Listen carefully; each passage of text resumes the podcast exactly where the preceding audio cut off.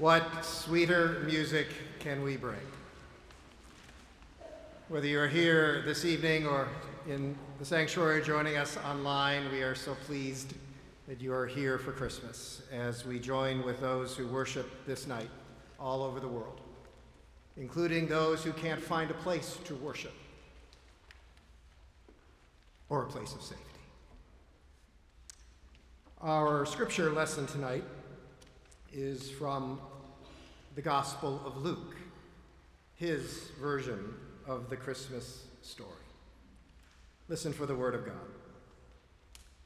In those days, a decree went out from Emperor Augustus that all in the world should be registered. This was the first registration and was taken while Quirinius was governor of Syria. All went to their own towns to be registered. Joseph also went from the town of Nazareth in Galilee to Judea, to the city of David called Bethlehem, because he was descended from the house and family of David. He went to be registered with Mary, to whom he was engaged and who was expecting a child. While they were there, the time came for her to deliver the child. And she gave birth to her firstborn son, and wrapped him in bands of cloth, and laid him in a manger, because there was no place for them in the inn. In that region there were shepherds living in the fields, keeping watch over their flock by night. Then an angel of the Lord stood before them, and the glory of the Lord shone round about them, and they were terrified. But the angel said to them, do not be afraid. For see, I am bringing you good news of great joy for all the people. To you is born this day in the city of David a Savior who is the Messiah, the Lord. This will be a sign for you. You will find a child wrapped in bands of cloth and lying in a manger. And suddenly there was with the angel a multitude of the heavenly host praising God and saying, Glory to God in the highest heaven, and on earth peace among those whom God favors. When the angel has, angels had left them and gone into heaven, the shepherds said to one another, Let us go now to Bethlehem and see this thing that has taken place, which the Lord has made known to us. So they went with haste and found Mary and Joseph and the child lying in a manger. When they saw this, they made known what they had been what had been told them about this child, and all who heard it were amazed at what the shepherds told them. But Mary treasured all these words and pondered them in her heart. The shepherds returned, glorifying and praising God for all they had heard and seen as it had been told them. The word of the Lord. Please pray with me. Holy Lord, may the words of my mouth and the meditations of all of our hearts be receptive to Thee. O God, our strength and our Redeemer, we pray. Amen. Christmas is the refreshing of the world, an interruption. It is literally the celebration of the recreation of the world. When the infant Christ is born into the world, the world is born again in the infant Christ. How's that for getting right to it? Too much? Too soon? Okay, let me take a step back and ease in a little bit. It's good that you are here tonight. It truly is. And I'll guess, I'll guess that there is still probably a, a lot swirling around your coming tonight. I mean, you had to make a decision to come. You had to decide which service five, eight, or ten. You had to sort out what to wear. You got clothes on the kids if you have kids, and you wiped faces if you needed to. You remember to charge up your car if you charge up your car, or put gas in it if you're old school. Maybe you still have presents to wrap, or you're still planning your Christmas dinner tomorrow, or thinking about who won't be at your Christmas table or whose table you won't be at this year. Maybe you're remembering things left undone at work or school. Maybe you're happy celebrating a recent graduation or finishing exams or a trip you're leaving on tomorrow morning. Maybe it's your first Christmas with someone special. Maybe it's the first Christmas you find yourself really thinking about what the Christmas story is and what it means. Or the first Christmas you're kind of doubting it all. Maybe you're here out of habit. Or maybe you couldn't wait to get in the door. Maybe you're distracted by what's happening in the world and even wondering why we are celebrating so beautifully and so joyfully in Scottsdale when in the Palestinian city where Jesus was born, Bethlehem, public celebrations of Christmas have been canceled because of the war just a few miles away in Gaza and all of the ongoing deaths. Or maybe you're just relieved because you've heard enough renditions of Rockin' Around the Christmas Tree and you're ready to just move things along. I've been somewhere in the middle of all of that myself, thinking more about getting all the details for all of these church services and events right, and less about the meaning and power of the events that all of this is meant to help us remember. So you see, I was fertile ground for the words that I started the sermon with tonight. They're part of a longer insistence by a writer named Nathan Beacom in an article he wrote about a Christmas poem that moved him. Here is more of what he says. Christmas is the refreshing of the world, an interruption of aging and cynicism and habit that shakes off the dust and cobwebs of our many years and presents the world to us newborn in the swaddling clothes of infancy. After Christmas, we will not need to search for novelty. It is literally the celebration of the recreation of the world. When the infant Christ is born into the world, the world is born again in the infant Christ. This is because when God became man, human, God joined God's self fully to our world filling every ordinary thing with divinity and making each thing new. That's a lot. But it's to the point, like the story it's reacting to. Christmas wants to wiggle its way through our distractions. Christmas wants to change our view of things. Christmas wants us to always know that worn out ways of power and judgment and living can be interrupted, and the world can be refreshed. It's all right there in the story. Worn out ways of wielding power, many that are still with us today, are shamed by the events of Christmas. An old empire slouching around in its tyranny, thinking that it can really rule Palestine if it can just get enough soldiers on the ground and find the right way to keep the natives in check. If you can just count on count everybody correctly and tax the working poor to fill the coffers of the powerful and keep the Roman buses running on time. And the usual ways of opposing that kind of power through rumors of insurrection and grumblings of rage, they're worn out too. As is the empire's standard issue violence and control to control things doing more harm than good in the name of keeping things comfortable for folks who don't want to hear the cries of a young mother looking for a place to have her child. Old ways of doing religion, too, with worn out theologies that keep God distant and trap God in behind too many rules and too much politics. To these worn out ways of power, Christmas tells of a different kind of peace. Christmas tells of a peace that is born in a hidden place, where simpler folk with a deeper, deeper view tenderly wrap a newborn and accept the comfort of angels, where Herod up in his castle is finally no threat to love because acts of love are more powerful and more real than any of those moves of power the world stakes its reality on. With the story of Christmas, God can refresh our battle weary souls.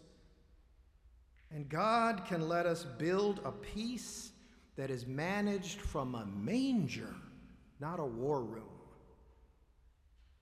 No more old debates, no more old qualifications, no more tired compromises. Christmas shakes off the dust and cobwebs of our many years and presents the world to us newborn in the cry of every child of God who needs care and is capable of caring, who begs for love and is capable of love. And so the story also upsets our worn out ways of judging. We know we need to name things for what they are, and we need to do that carefully. We do. It's foolish to say that we shouldn't judge at all or say that there's no difference between right and wrong. There is. But in the center of Christmas is a chance to be surprised refreshed by curiosity and welcome, and ready to learn more. To let the angels speak to us in our hearts, to be more open to God than we're taught we're supposed to be, to be more tolerant of other people than the lines the world draws tells us we should be, to look again. People tell, people tell lies about the child that Mary carries, and they point fingers at her, but she bears her child with strength and grace. Joseph, tempted to shirk his responsibilities, is also stirred within. He stands up, he accepts his role, and with his own share of strength and grace, he makes a way for the Holy Family while others are distracted shepherds, dirty from long nights in the field, are welcomed into the room with Mary and Joseph. And in part of the story that's not read tonight, but that you probably know, strangers from foreign land called wise men set out for Bethlehem on a hunch with questions about this baby that few were asking. Herod tries to play the wise men for fools, but Mary and Joseph welcome them and receive their gifts. So throw away the rule book, friends. This story upsets the apple cart. It asks us to welcome God and it asks us to imagine something that we don't completely understand, but that we can see in ways the kinds of people who too often we too often ignore become very, very important. And so, what about those extras in the story, those shepherds in the fields or those strangers from the east? Can we see a little bit of ourselves in them too? I think we can. For just as worn out ways of power and worn out ways of judging are called into account by Christmas, and fresh views are put on offer to us, so also are worn out ways of living and worn out habits that tempt us to give up or give in or miss the point. Consider those shepherds again. They're on my mind tonight. I think they needed the angel to shake them up so they could see a bigger world. I mean, there they were, content with their lot, expected to sleep on stones and stay in their place, second class workers, unworthy of angels and unfit for glory. And God sends them a message wake up, get up, go find. But the angel telling them to get up and go had to first calm them down. Don't forget that part. For like Mary and like Joseph, the shepherds had to get over their fear to say yes to the possibility that God is alive and that there are new things to see, and that that first place to look is a simple place. And so do we sometimes. When they get over their fear and go, the shepherds find their place and they're given a new voice. They're told to go and speak. Their lives forever change. That happens for the wise men too.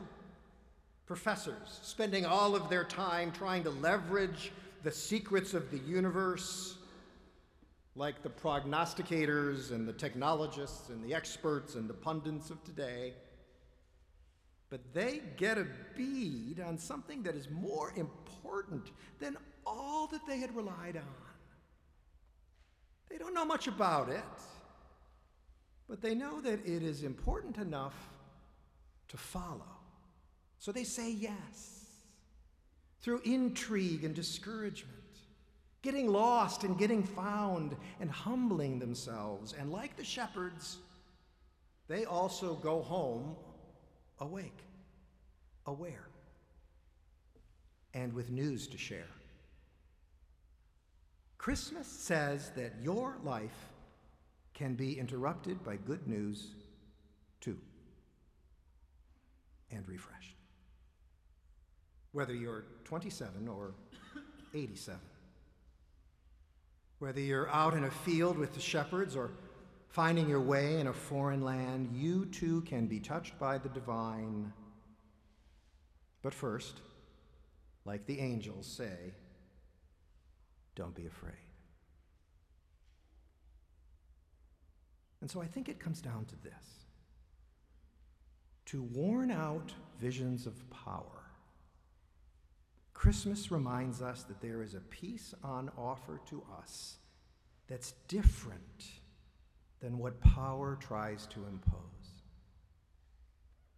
And to worn out ways of judging people, Christmas reminds us that there is a way of life on offer to us that is loving and human and welcoming.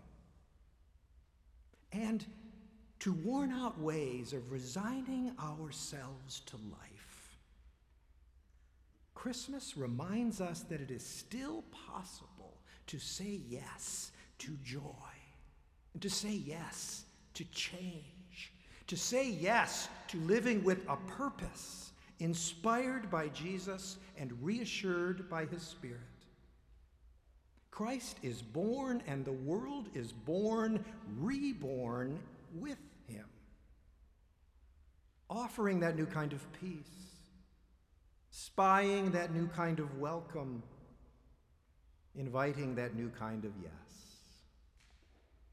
All this because when God became human, God joined God's self fully to our world, filling every ordinary thing with divinity and making each thing new. So find these things in your heart. Invite these things into your home. Try them out in your work. Take them with you into the gilded halls of power. Notice them in the simpler places of grittier need, and let them help you do some good. Bring them to church to be reminded again. This baby is born to recreate the world. Merry Christmas, friends.